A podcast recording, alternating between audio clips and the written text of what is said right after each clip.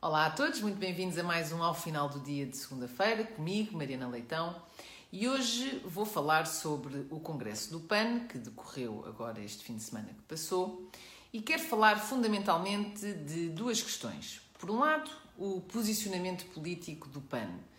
Por outro, algumas alterações que foram aprovadas neste Congresso aos estatutos do partido e que considero serem alterações bastante perigosas. Mas vamos ao primeiro ponto. Inês Sousa Real, que foi eleita porta-voz do partido eh, com 87% dos votos, no seu discurso de encerramento do Congresso, disse que exigia mais ao governo. Até aqui tudo bem.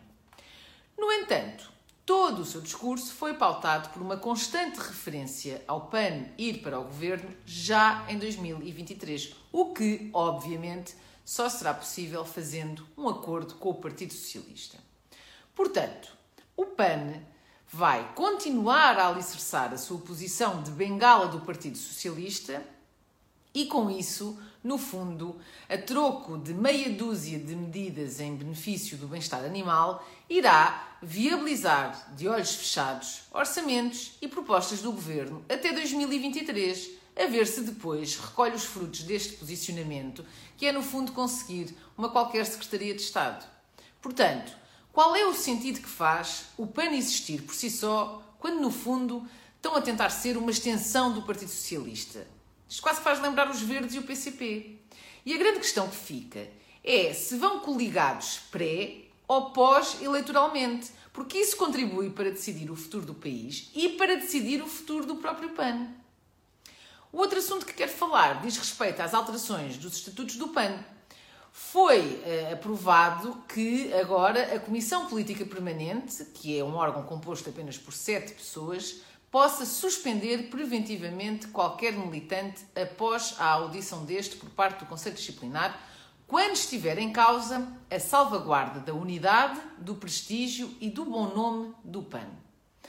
Além disto, uh, ficou também aprovado que um filiado pode ser expulso do partido por eh, desrespeito aos princípios programáticos e da linha política ou que tenha uma conduta que acarrete sério prejuízo ao prestígio, imagem e bom nome do partido. Ora, algumas notas sobre isto. Primeiro, não faz qualquer sentido a latitude destas redações, nomeadamente eh, poder suspender com base na salvaguarda da unidade, do prestígio e do bom nome do PAN. Portanto, se algum membro criticar alguma decisão desta tal Comissão Política Permanente, corre o risco de vir a ser suspenso. Se alguém manifestar numa qualquer reunião do partido o seu desacordo sobre qualquer medida, corre o risco de ser suspenso. Portanto, isto é, no fundo, a antítese dos princípios da democracia e da liberdade de expressão. Depois, esta decisão cabe a um número muito reduzido de pessoas. Lembrar que são apenas sete as pessoas que compõem esta comissão que têm o poder de suspender preventivamente.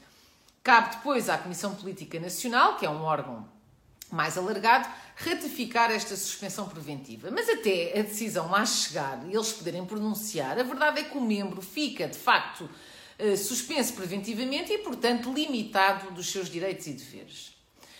Os filiados podem também ser expulsos por desrespeito dos princípios programáticos e da linha política do PAN. Desrespeito pelos princípios programáticos. O que é que isto significa na prática? A não concordância com algum ponto do programa é considerado um desrespeito? Uma visão alternativa a uma qualquer linha política é considerado um desrespeito? Penso que o PAN, antes de ambicionar sequer ser governo, como a sua porta-voz fez questão de dizer eh, inúmeras vezes no seu discurso, devia rever os seus princípios democráticos, começando por eh, dar o exemplo através do seu próprio partido que se está a tornar, pelo menos internamente, muito pouco democrático. Muito obrigada a todos e até para a semana.